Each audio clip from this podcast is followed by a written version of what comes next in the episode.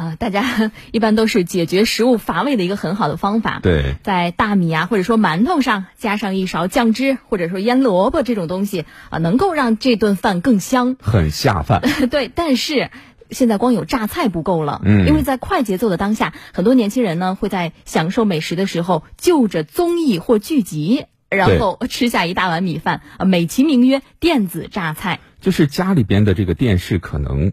打开的时间能够让我坐下来看的时间，可能就是中午吃饭或者晚上吃饭的时候。如果说没有这个。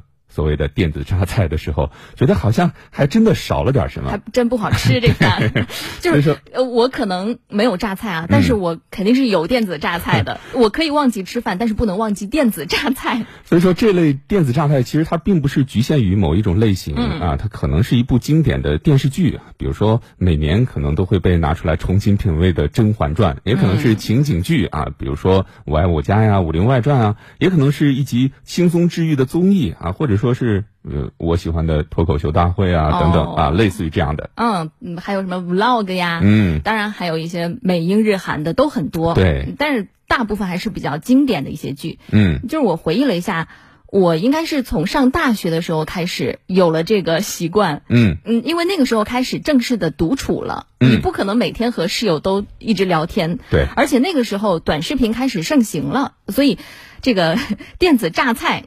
成了我的一个必选的一个动作，所以有可能这个刷抖音也是电子榨菜对你来说的一种，对吧？对，因为现在就是大家都很想把这种碎片化的时间利用起来，也是一种很好的获取方式的一个信息嘛。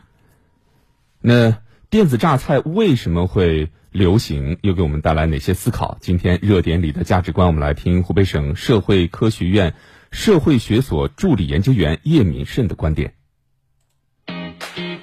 热点里的价值观，湖北之声、湖北省社科院联合出品。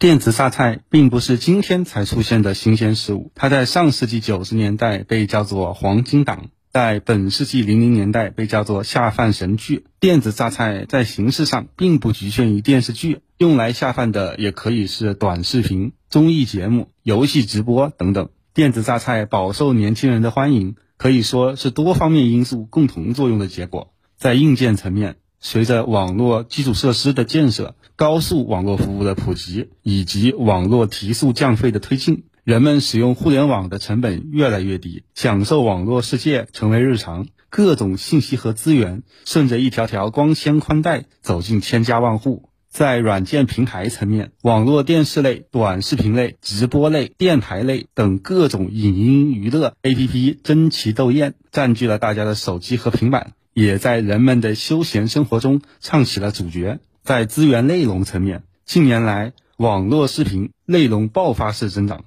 眼球经济、直播经济如火如荼，丰富的网络资源让人应接不暇。此外，都市白领和中产阶层的工作时间越来越长，工作压力也越来越大，能够用于放松自我的时间和精力不仅有限，而且碎片化，更热衷于选择短平快的休闲娱乐方式。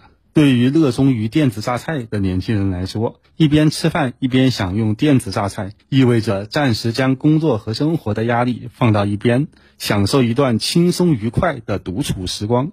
这往往是年轻人第二天继续奋斗的动力来源。电子榨菜固然美味，却也需要我们保持一定的警惕，就像真正的美食一样，电子榨菜吃的过多过杂，也会引发消化不良。